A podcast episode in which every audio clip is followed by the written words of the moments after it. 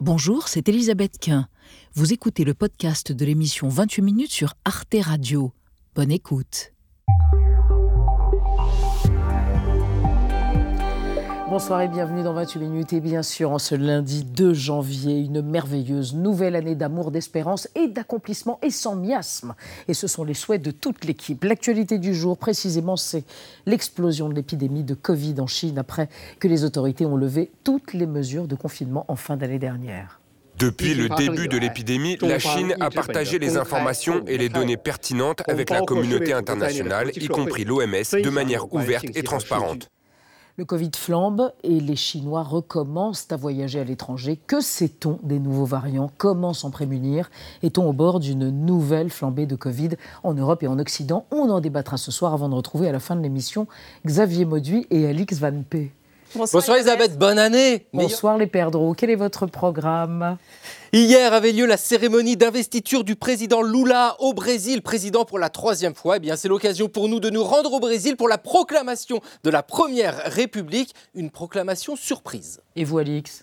Eh bien, certains morceaux de Kate Bush, de Kurt Cobain ou encore de Madonna ont un point commun. Ils sont redevenus à la mode brusquement des décennies après leur sortie. D'où vient ce phénomène? On verra ça tout à l'heure. À tout à l'heure, les camarades. Et pour commencer ce soir, un enfant flamboyant qui cristallise absolument toute l'époque. Omniprésence du numérique, fluide jeu sur le genre. Nous recevons Bilal Hassani, auteur, compositeur, interprète et youtubeur phénoménal. C'est dans 28 minutes et c'est tout de suite.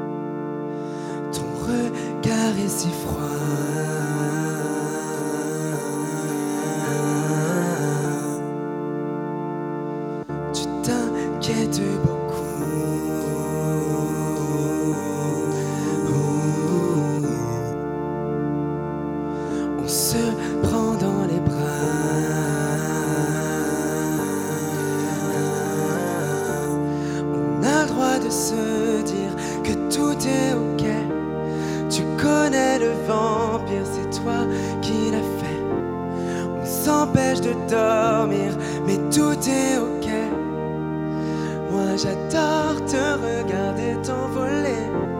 On a le droit de se dire oh, oh, oh. c'est moi qui l'ai fait. On t'empêche de dormir, mais tout est ok. Moi j'adore te regarder t'envoler. Te regarder t'envoler.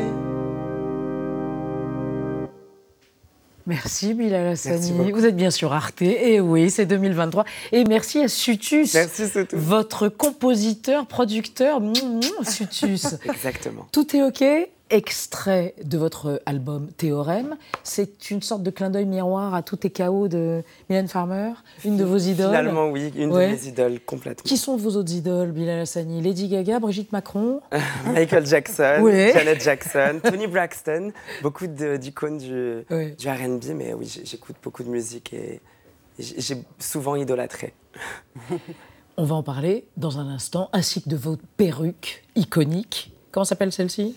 Celle-ci, on va l'appeler Gaieté, parce que je l'ai portée euh, à la Gaieté À la Gaieté lyrique, au mois de décembre. Bon, on va découvrir votre portrait et puis on se retrouve dans un instant. Bilal. Orsay, l'Eurovision, YouTube, c'est la règle de trois de Bilal Hassani. Il naît à Orsay, au sud de Paris, en 1999. Son père, Rali, et sa mère, Amina, tous deux d'origine marocaine, se séparent quand il a 3 ans. Bilal vit avec sa mère et son grand frère, Taha. Tout petit, il chante Réflexion du dessin animé Mulan.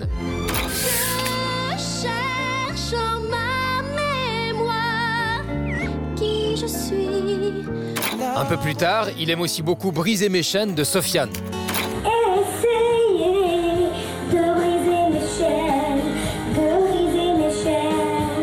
À l'âge de 14 ans, il se fait exclure de son collège privé catholique après un flirt avec un camarade. Il fait son coming out auprès de sa mère, une mère qui le soutient depuis qu'il est tout petit. Ma position, c'était euh, ne laisser personne euh, abîmer la nature profonde de mon fils. Je disais à tout le monde, voilà, Bilal euh, joue à la poupée. Bilal met des foulards sur la tête, Bilal danse. Un an plus tard, Bilal participe à The Voice Kid et publie ses premières vidéos sur le net. En 2019, il est sélectionné pour représenter la France à l'Eurovision avec sa chanson intitulée Roi. je m'aime depuis tout petit, et malgré les regards, les avis. Il finit 16e, son premier album Kingdom sort dans la foulée. Passionné par la mode, il considère que ses perruques ne constituent pas uniquement un accessoire esthétique. En fait, c'est un peu comme un bouclier, et je me sens un peu plus fort avec que sans. C'est pas un personnage que j'ai construit, c'est on va dire une version mieux de moi. Il a plus d'un million d'abonnés sur son compte YouTube. Il y publie ses chansons bien sûr, mais aussi des séquences dans lesquelles il se raconte, comme ici où il revient sur son exclusion du collège à l'âge de 14 ans. Bref, et donc ouais, et donc je m'en suis pris plein la gueule, c'est-à-dire que plus personne me parlait. Dans l'un des titres de son troisième album, il chante Je veux goûter à toutes les saisons sans demander la permission. Je fais couler l'encre sur les cons sans jamais demander pardon. Voilà, et Bilal Hassani est avec nous et avec Nadia Dam. Bonsoir, chère Nadia, et Benjamin Sportouche. Bonsoir, cher Benjamin. Bonne année à, tous les deux. Euh, mais quel événement de vous avoir ici. Vous dites pas bonsoir Paris, comme vous dites sur votre chaîne YouTube Bonsoir 28 minutes. pas mal. Qu'est-ce que c'est que cette histoire de perruque, à la fois bouclier et peut-être même quand même objet qui vulnérabilise parce qu'elle vous donne à voir comme une créature qui agace certains conformistes ou haters, comme on dit? Oui, c'est vrai. C'est vrai que ça, dérange, ça peut déranger beaucoup. Mais euh, j'essaie toujours de rester connecté avec, euh, avec ma nature profonde et l'enfant que j'étais. Quand j'étais petite, avec des souvenirs que j'ai même plus, que je vois en fait en vidéo. Euh, je mettais déjà des serviettes sur ma tête et des choses comme ça. Donc j'aime bien, j'aime bien porter des, des perruques et c'est vrai qu'ils sont plus boucliers que, que armes contre moi. Si nous prenons l'oignon sous ses vêtements glamoureux et scintillants, qu'est-ce qu'il y a? Il y a un homme en état de transition. Il y a, il y a quoi? Il y a un homme euh, qui s'habille en fille. Enfin, qui êtes-vous? Qu'êtes-vous? Je ne sais pas si j'ai encore envie d'écrire euh, euh, mon, mon, histoire comme fille ou garçon, ou garçon en fille, ou, ou fille en garçon. Je suis quotidiennement, j'essaye de, de, me faire plaisir, de me faire du bien. Et, et, ça passe par, euh, par, euh, par, ces tenues, mais c'est surtout euh, l'écriture d'une pop star. Moi, j'ai toujours voulu mmh. être, être, une pop star. C'était une vocation? J'ai jamais rêvé d'autre chose, en fait. J'ai toujours voulu chanter. Et j'ai toujours voulu chanter. vraiment, quand je dis pop star, c'est parce que j'ai une, une, une, grosse obsession pour, pour, pour, les icônes pop depuis que, depuis que je suis tout petit. Et, et la perruque est arrivée un peu euh, à ce moment-là. Donc euh, voilà, je, pense que les, gens ont... À propos de la perruque, on peut vous montrer une image Oui, bien sûr. Andy Warhol, oui. qui portait des perruques. On va voir l'image qui portait des perruques, qui, s'est même, euh, qui a même arboré une perruque façon Marilyn ou façon Jean Harlow, une actrice du muet. Euh, ça vous inspire? Après tout, vous avez eu des devanciers, en quelque sorte. Ah, mais totalement. Moi, j'invente mm. rien, je pense. Mais euh, Andy Warhol, qui, qui est l'idole, je pense, je ne sais pas si, je le dis comme ça, mais de mon, directeur artistique, Ronan. Et il m'a montré beaucoup, beaucoup de d'œuvres. J'ai deux copies de l'Interview Magazine euh, à l'époque où il était le rédacteur en chef et je l'apprécie euh, beaucoup. Années 80. Voilà. Benjamin. Euh, vous voulez pas être le porte le porte-drapeau d'une communauté homo, mais en même temps, si un petit peu peut-être. Ah, parce que vous disiez non, je, je veux pas, je veux être, moi c'est pas c'est pas mon objectif, parce qu'en même temps, vous êtes la cible de propos homophobes en permanence. Bien sûr. Et ça, comment on fait pour résister à cela en permanence Je pense qu'on on essaye de, de, rester concentré sur sur ses objectifs. Et moi, mon objectif, quand je me suis inscrit au conservatoire à 5 ans, c'était de chanter.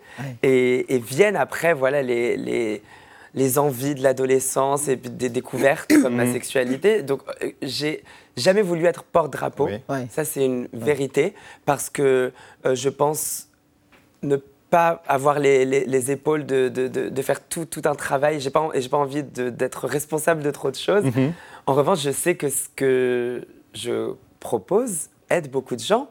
Et aussi... Euh, attire un petit peu la, haine parfois. Mais oui, par exemple, quand vous posez en une de têtu euh, en Madone, euh, dans une sorte de photo à la Pierre et Gilles d'ailleurs, ça a déclenché beaucoup de réactions très ulcérées. Vous comprenez ça ou J'ai pas compris sur le coup. Ah en effet, c'est vrai que j'étais un petit peu, un petit peu surpris parce que c'est des, hmm. des, images d'icônes euh, pop mis en icônes. bon, ça existe depuis, depuis très longtemps. Et en effet, celle-ci, elle a, elle a elle a beaucoup. elle a scandalisé. Suscité beaucoup de, réactions. Voilà, il y avait des, des abribus qui avaient été mmh. cassés mmh. et, et, autres, mais je trouve que c'est une belle image et j'étais très content d'être appelé par Tétu voilà, je l'ai demandé, euh, j'en parle dans la chanson Transfert Trottinette dans cet album. Ça faisait longtemps que je faisais un petit peu coucou à Tétu. coucou à Tétu. Ah bah écoutez, ils ont bien l'entendu. Ah oui. Euh, voilà, ça m'a beaucoup aidé de lire Tétu. On va évoquer avec vous, Bilal Hassani, avec Nadia, le harcèlement scolaire. Justement. Oui, le harcèlement scolaire, c'est un phénomène tristement euh, répandu et de plus en plus tôt, d'ailleurs, en France et ailleurs. Euh, on parle de moqueries, d'insultes, de coups parfois, d'humiliation toujours. Ça, vous en savez euh, quelque chose 700 000 élèves sont victimes de harcèlement scolaire chaque année. Ça représente tout de même 2 à 3 enfants par classe. On commence enfin à prendre la mesure de ce phénomène et aussi à envisager des solutions. Par exemple, depuis un an, c'est devenu enfin un délit spécifique. C'est puni de 3 ans de prison théoriquement. Il y a aussi des personnalités publiques comme vous qui prennent la parole, qui se confient, qui se racontent. Je pense par exemple à la chanteuse euh, Clara Luciani qui s'est exprimée sur le sujet ou encore à l'humoriste Laura Calu. Demain, c'est la rentrée. Mm. Pour beaucoup d'enfants, c'est le retour de l'enfer, c'est le retour des brimades. Qu'est-ce que vous dites à un garçon, à une fille qui s'apprête à subir ce que vous, vous avez subi pendant si longtemps?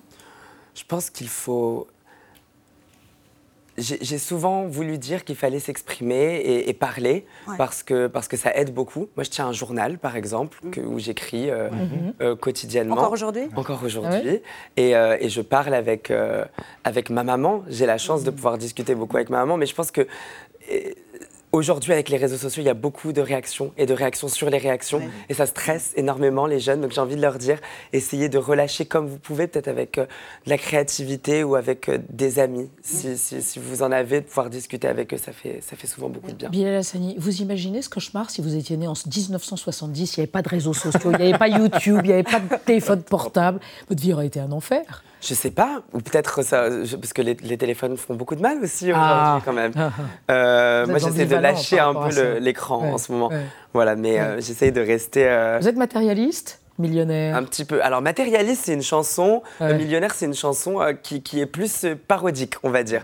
Où, où, je deviens un petit peu le, rappeur qui, qui, qui, fait les, les go trips. Et, et voilà, c'est une très belle chanson que j'aime beaucoup. Sur l'album, Théorème, un clin d'œil à Pier Paolo Pasolini. Exactement. Hein, et son film de 1968 qui atomisait la bourgeoisie milanaise et italienne. Vous serez en tournée en France à partir du mois d'avril. Je ne vais pas donner toutes les dates parce que vos millions de followers, YouTubers, euh, on dit YouTube, nous on est des vieux, vous savez, euh, savent que ce sera le 5 à Metz, le 7 à Toulouse, le 25 à Bordeaux, etc. Merci d'être venu pour cette première émission de 2023 ici sur Arte. Merci. Quel plaisir, merci beaucoup de m'avoir reçu. Bonsoir Paris. et on passe à notre débat sur la Chine, la flambée des contaminations depuis la fin de la politique zéro Covid et l'inquiétude du monde entier. De nouveaux variants sont-ils en circulation? Quelle devrait être la réponse commune européenne qui va être décidée après-demain? On en parle après la mise au point de Sandrine Le Calvez. Des patients âgés en détresse respiratoire dehors dans le froid, faute de place. Dans cet hôpital de Shanghai, le service des urgences est débordé. Après cette heure d'attente, cette femme a pu faire entrer sa belle-mère. Je suis très inquiète, je me sens impuissante. Il y a beaucoup de monde, l'hôpital fait de son mieux. Il manque de personnel. Les médecins n'ont même pas le temps de répondre à nos questions. Trois ans après l'apparition des premiers cas de coronavirus, la Chine fait face à une nouvelle vague de Covid. Et comme il y a trois ans, des familles forment de longues files d'attente chaque jour devant des crématoriums dépassés par l'afflux de morts.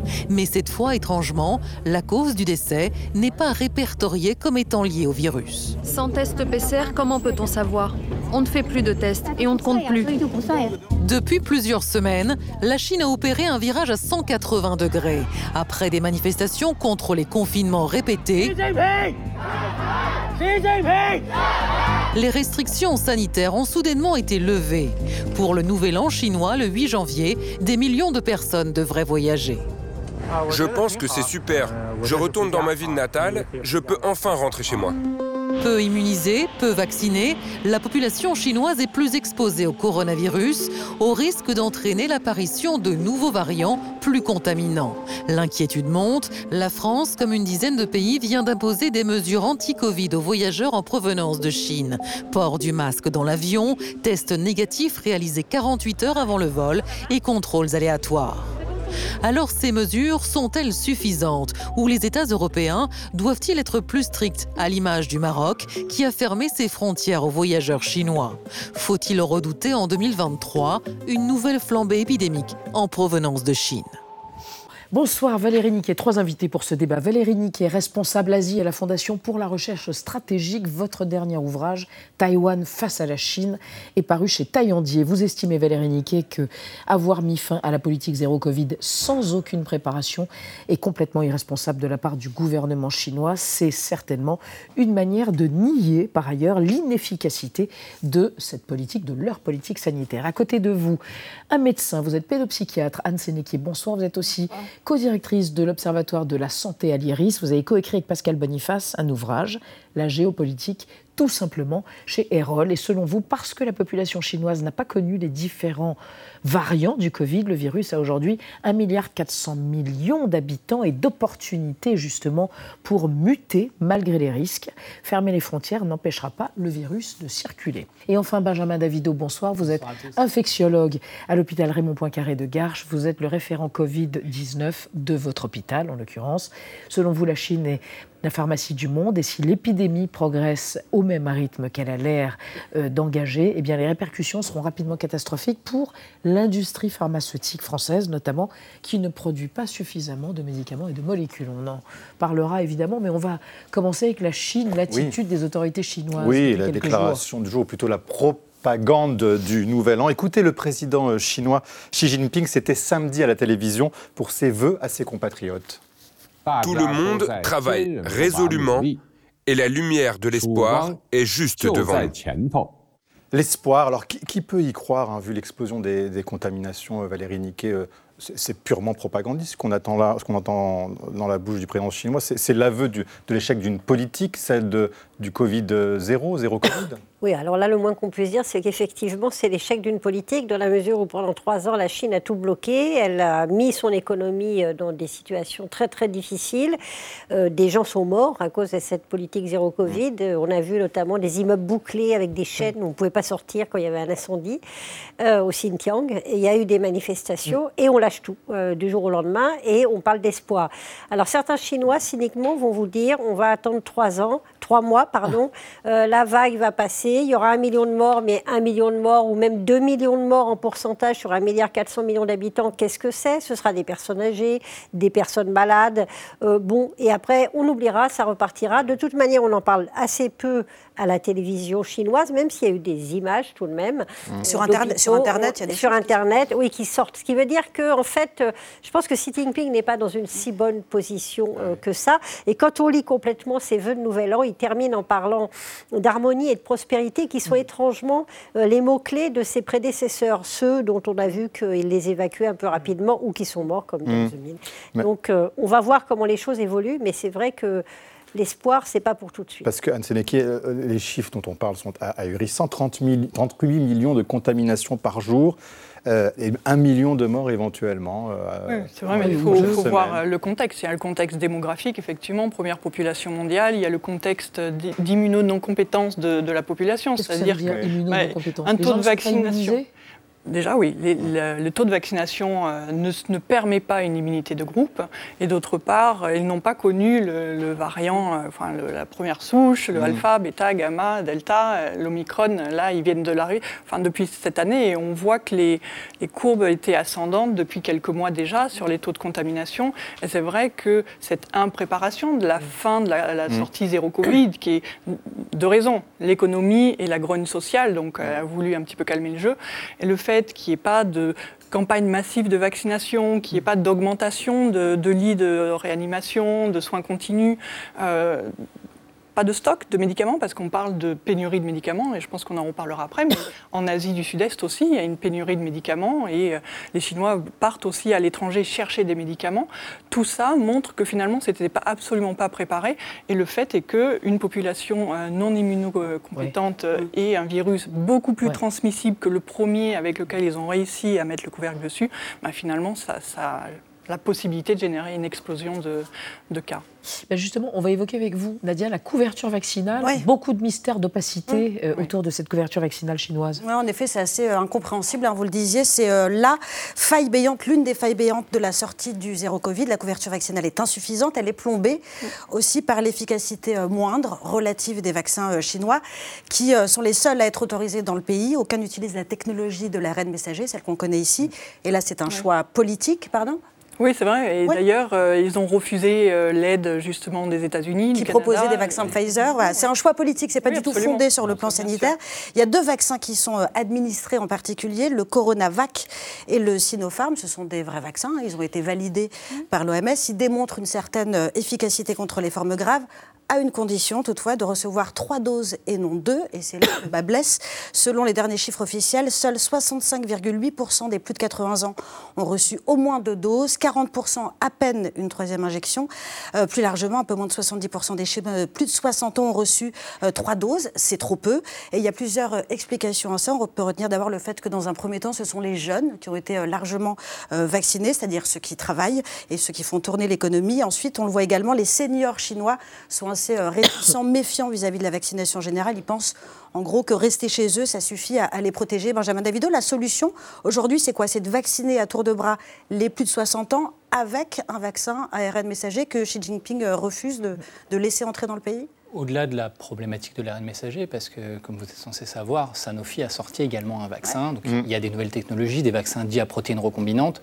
Ce qu'il faut, c'est un vaccin qui fonctionne, idéalement un vaccin adapté. Et, là, ce n'est pas le cas, donc et voilà. là, ce n'est pas le cas, vous avez raison. Les données de science sur le vaccin chinois, elles vont de 5% d'efficacité à 45%. Euh, c'est le grand écart. Et surtout, euh, je crois qu'aujourd'hui, toutes les cartes ont été redistribuées. C'est-à-dire qu'on arrive avec un vaccin bivalent aujourd'hui, à base d'ARN messager, mais surtout qui est adapté à la souche Omicron. Et on est dans l'ère d'Omicron. Et d'ailleurs, euh, on a oublié de le dire en démarrant cette émission, mais il y a quelque chose d'inédit, c'est qu'Omicron va bientôt fêter ses un an. Mm. Et euh, ça n'a jamais été aussi stable en termes de variants. On est évidemment sur, des, sur des, une problématique de sous-variants, mais globalement, on a aujourd'hui une situation inédite. Tout à l'heure, Anne qui le rappelait, le, le, variant originel dit mmh. eh bien, on a pendant des années fait avec ce vaccin et on a traversé mmh. différents variants. Aujourd'hui, on a un variant et un vaccin qui sont identiques. Ça peut durer, ça, pardon? Il ne peut pas y avoir de nouveaux variants Alors, des mutations. Il y a évidemment des mutations, mais si on devait choisir sur cet échiquier de la vaccination, il est évident qu'on a une arme redoutable et que eux qui expérimentent notre pandémie de 2020 en équivalent, mmh. la différence, c'est que nous, en 2020, on n'avait pas ou peu de masques, quelques tests et pas de vaccin. Donc il y a beaucoup de choses à faire. L'avenir, évidemment, nous le dira, mais on est beaucoup mieux préparé. Et donc la question est que vont-ils utiliser et comment vont-ils utiliser ces outils? Comment ça se fait qu'ils ne se sont pas préparés? Dire, Le système hospitalier chinois aurait dû anticiper cette, euh, cette vague-là, non? Puisqu'ils nous ont donné des leçons il y a quelques années, les Chinois, nous ont regardé ce qu'on est capable de faire. Bah, c'est euh, justement le principe de réalité là, qui éclate aux yeux du monde. On a beaucoup parlé de l'efficacité, de la supériorité de ce type de régime autoritaire qui montrait, regardez, nous, on boucle mm. tout, c'est difficile, mais au moins, il n'y a pas de mort. Donc ça, c'était le discours que, que certains reprenaient en Occident, d'ailleurs, pour citer le modèle chinois ou ailleurs euh, les autres les hôpitaux chinois ne sont pas préparés, tout simplement parce que la Chine reste un pays sous-développé d'une certaine manière, qu'on dit qu'il y aurait à peu près euh, un lit euh, avec euh, ICU, enfin, je, de, soins intensifs, pardon, excusez-moi, à force de lire en anglais, mais pour 100 000, habitants. ce qui est très peu. Et par ailleurs, il faut bien voir que c'est en France, en Europe. Ça, je ne saurais pas vous le dire, ah. honnêtement.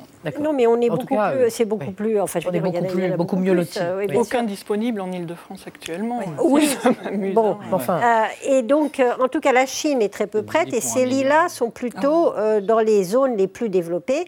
Par ailleurs, les systèmes de soins sont très onéreux en Chine. Mm. Donc, quand on n'a quand on pas les moyens, on ne va pas comme ça, on n'est pas pris en charge d'une manière aussi simple que chez mm. nous dans ce type de lit, même si, mm. évidemment, il y a des problèmes en ce moment. Donc, le système de santé n'était pas prêt, mais c'était... Et en plus, la Chine, pendant le zéro Covid, a dépensé des fortunes. Donc, le peu d'argent que les autorités autorité locale avait à tester, retester, mm. euh, monter ces codes mm. dont on nous disait que le pouvoir ne s'en débarrasserait jamais parce qu'il permet de contrôler la mm. population. Il n'existe plus.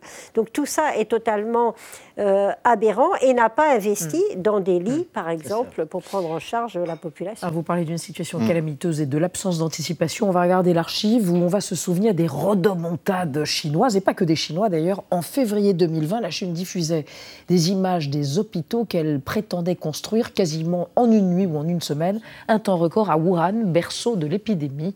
Une efficacité vantée par tous. Regardez. C'est un exploit dont seuls les Chinois sont capables.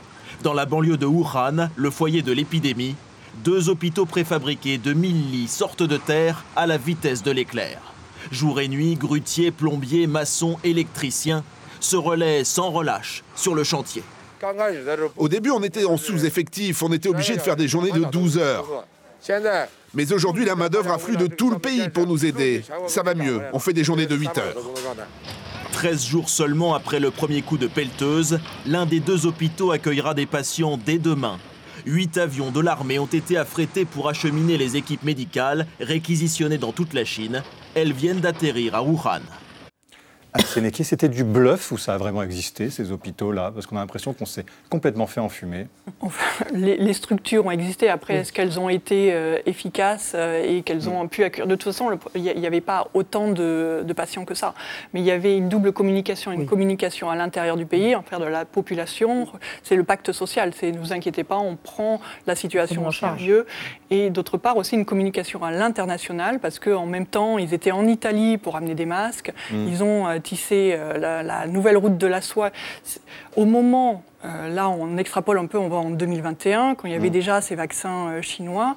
Euh, les vaccins RNM arrivent. L'Occident qui dit Ah, mais on va donner le, vaccin à tout le monde, finalement, quand l'Occident a eu les vaccins, il a gardé tout pour lui. Et qu'est-ce qu'a fait la, Chine, On a donné à l'Inde Alors, la Chine a été pire que ça. La Chine les a vendus. Ah elle, a communiqué sur le fait qu'elle donnait des vaccins, mais en fait, elle les a vendus ah dans tout le monde à travers justement sa nouvelle route de la soie. Et c'était vraiment une géopolitique vraiment à destination à l'international aussi. Donc, il y avait cette double communication. Et aujourd'hui, finalement, pourquoi il y a eu cette impréparation de la, mm. euh, de la sortie de zéro Covid C'est qu'ils n'y croyaient pas. Et finalement, s'il n'y avait pas eu finalement cette poussée sur la problématique économique et cette poussée de grogne sociale, probablement on y serait encore. Alors, le nouvel an chinois, c'est le 8 janvier prochain. Les Chinois peuvent voyager et le ministre de la Santé français peut venir était en France, à Roissy. Et tout à fait. Et François Braun dit bah, pour l'instant, on n'arrête pas les vols, on peut continuer à arriver. Écoutez ce contrôle à l'arrivée, qui n'est pas un contrôle euh, qui empêcherait des citoyens de rentrer sur notre territoire, mais qui est un contrôle plus scientifique, qui va nous permettre de suivre de façon extrêmement précise les différents variants.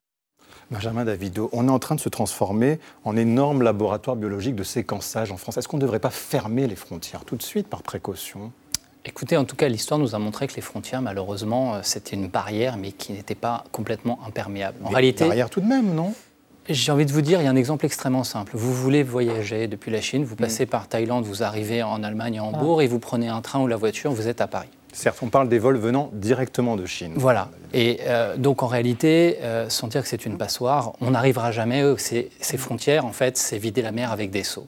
Ce qu'il faut bien comprendre, c'est qu'en fait, le véritable enjeu, et d'ailleurs on parle des frontières, les frontières servent à quoi aujourd'hui? Elles servent à contrôler éventuellement par le séquençage l'arrivée d'un nouveau variant ou d'un sous-variant d'Omicron. Mais en réalité, quel est l'enjeu aujourd'hui pour nous, Français mm. ou nous, Européens?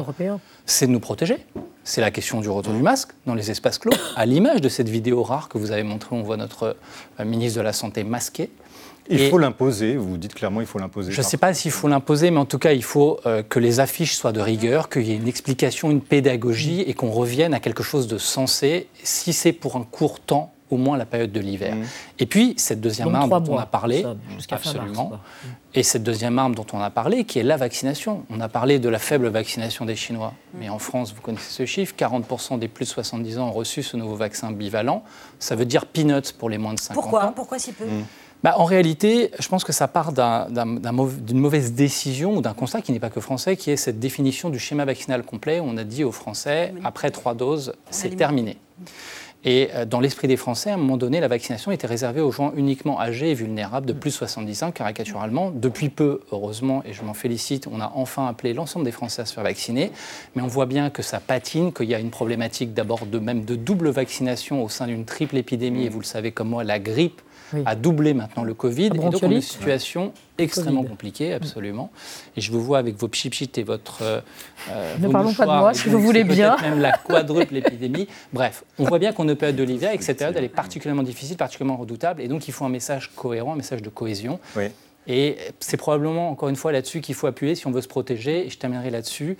Euh, il y a un véritable enjeu, en fait, parce que 1,8 milliard de Chinois, si ma mémoire est bonne, mm. euh, la, deuxième fois, c'est la deuxième fois plutôt qu'on va être confronté à un tel nombre de contaminations. La dernière fois, c'était le variant dit indien, le variant Delta, où justement, on sait que ça a été extrêmement létal. Et la meilleure façon dont nous, Européens, nous sommes protégés, rappelez-vous, c'est grâce à la vaccination. Donc je pense qu'il faut appliquer les mêmes règles qu'on a su pratiquer et pas rester bloqué sur l'idée des Anne Sénéquier, pourquoi justement on nous dit on a une immunité collective, on l'a tous attrapé euh, En même temps, voilà, il y a un variant euh, dangereux qui peut nous guetter et euh, provoquer une nouvelle vague. On, a, on, a on se rassure à bon compte en ce moment, j'ai l'impression. La problématique, c'est qu'on est sur une temporalité dynamique et ça, mm-hmm. je rejoins ce que vous disiez tout à l'heure, dans la communication, on ne l'a pas compris finalement. On s'est dit, il faut se vacciner, après ça sera bon, on fait un rappel, après ça sera bon. Euh, une fois que la vague est terminée, c'est bon. Mais non, malheureusement, on entame notre quatrième année avec cette pandémie et il faut se rendre compte que là, aujourd'hui, avec la Chine qui euh, se prend cette vague Omicron, c'est 17% de la population mondiale qui arrive dans le pool des contaminations.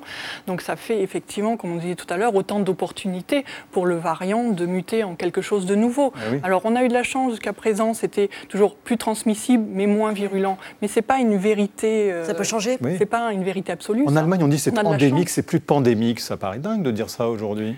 Endémique, ça voudrait dire aussi qu'il y a une saisonnalité. Il n'y en a pas pour l'instant. Oui, mais ça n'est pas le cas. On a des vagues en, été, on a des vagues en hiver. Donc aujourd'hui, il faut faire. Valérie Niquet, revenons à la Chine qui pourrait euh, avoir un problème de manque de médicaments, réquisitionner des usines fabriquant des molécules comme le paracétamol. Et nous, n'en aurions pas suffisamment à ce moment-là, puisque nous avons délocalisé certaines parties de notre production. Bah, Qu'en est-il C'est un problème dont euh, on s'était déjà aperçu au moment des masques et des, matériels médicaux, euh, et y compris pour, euh, dans les services de réanimation, on manquait de, de, choses très très importantes.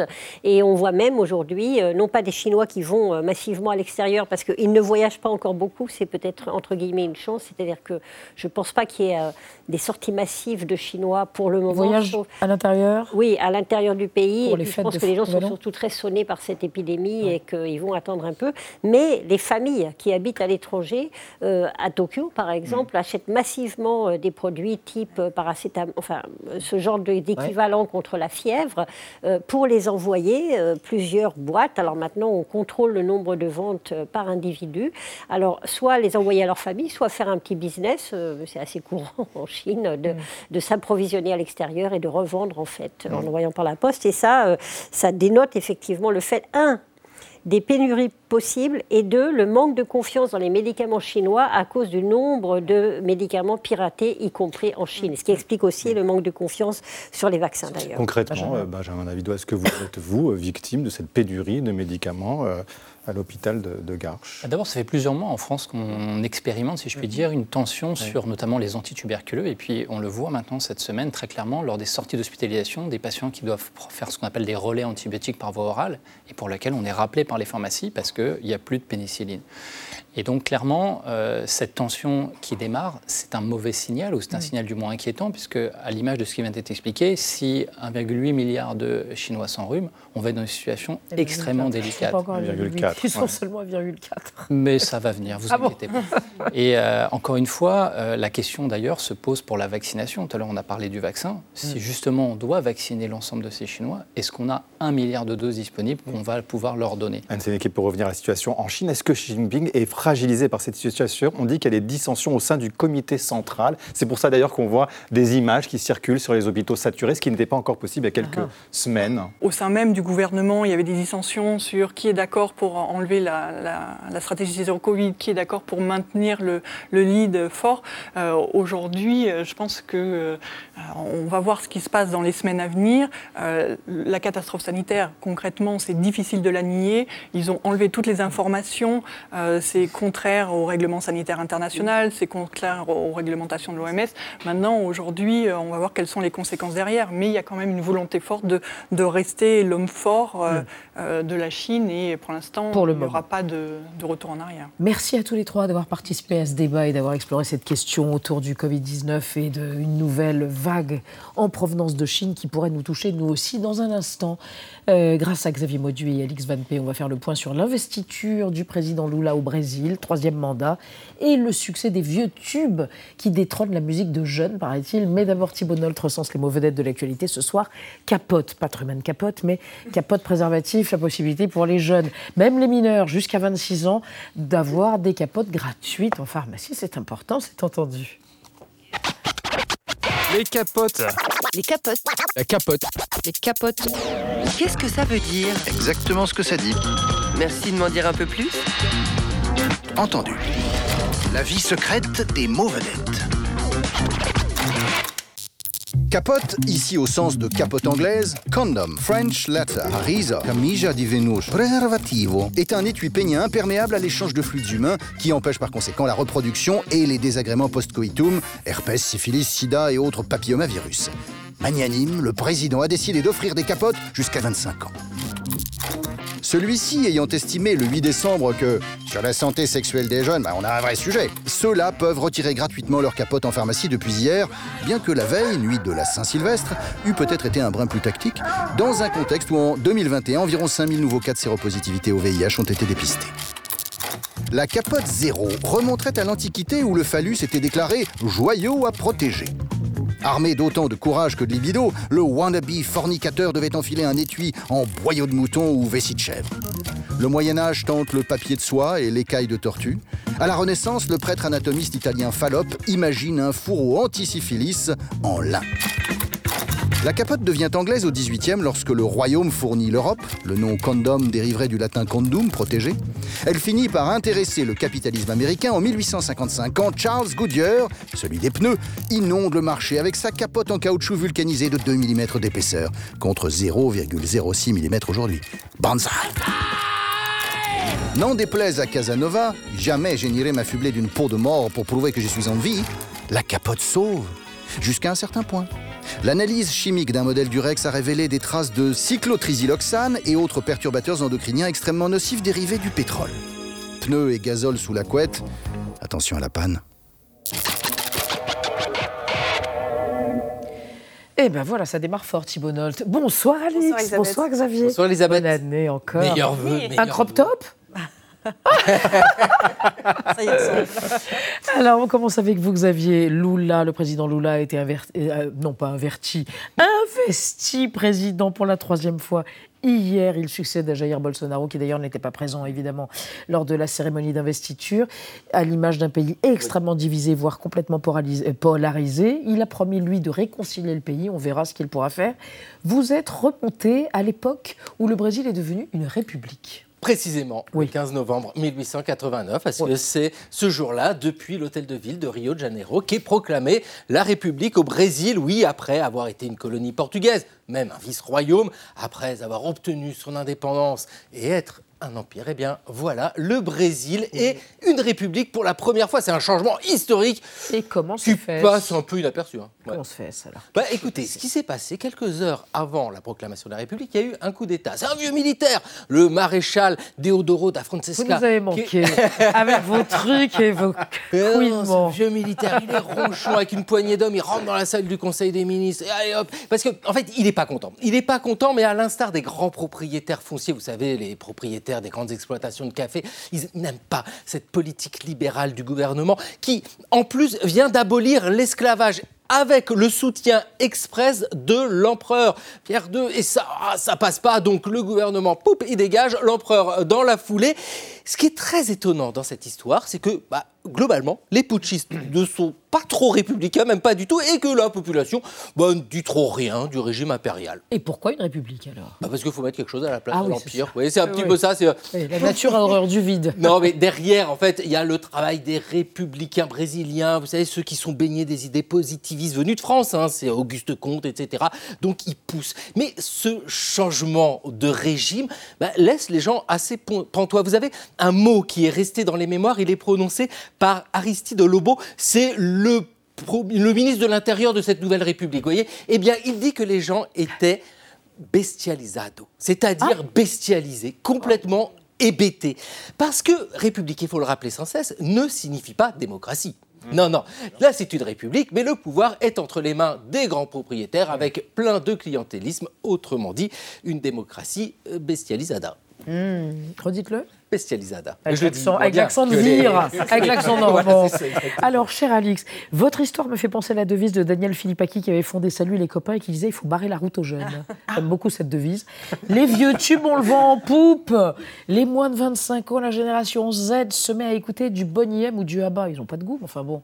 Hein les Alors, c'est ça l'histoire. C'est c'est ça. Si vous avez fêté la nouvelle année en écoutant du Bon Jovi, eh bien, bah non. c'est normal. Eh ben, peut-être pas vous, mais moi j'étais à deux doigts. Et c'est normal même si vous aviez moins de 25 ans. Selon un rapport de l'Institut américain euh, Luminate Data, au premier semestre de 2022, les morceaux très récents, donc qui ont moins de 18 mois, ont été beaucoup moins écoutés que l'année précédente.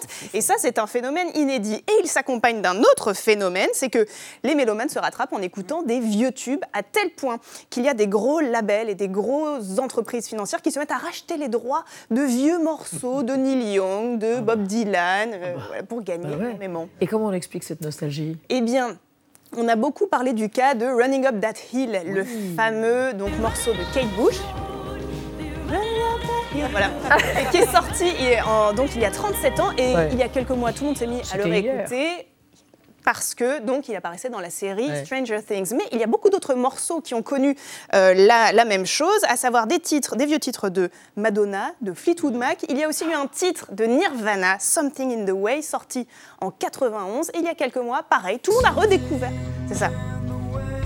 Il ne faut pas être trop déprimé quand on écoute ça. vous le reconnaissez peut-être. Eh bien, pourquoi est-ce que tout le monde s'est mis à l'écouter? Parce qu'il apparaissait dans le dernier Batman de Matt Reeves. Donc là, on imagine les ados euh, fans de Batman qui ont découvert pour la première fois la voix de Kurt Cobain, évidemment.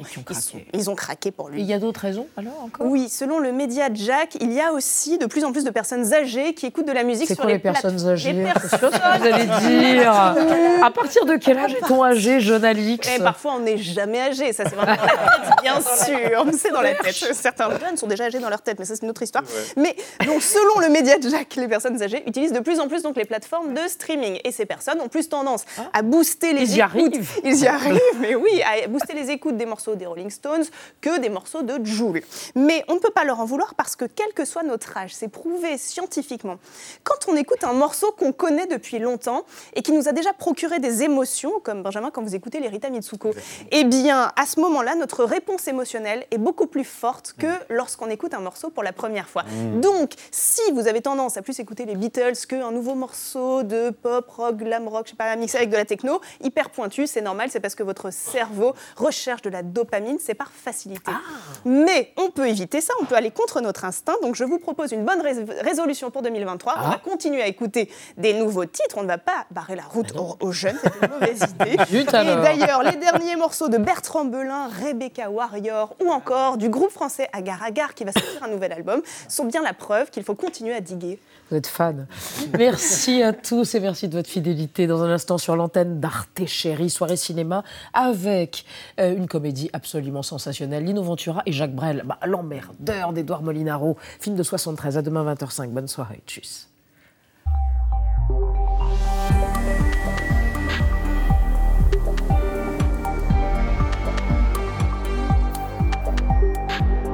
Retrouvez le podcast de 28 minutes sur toutes les plateformes de podcast et sur arteradio.com. Et pour soutenir l'émission, abonnez-vous, commentez, critiquez, mettez des étoiles et partagez le podcast avec vos proches.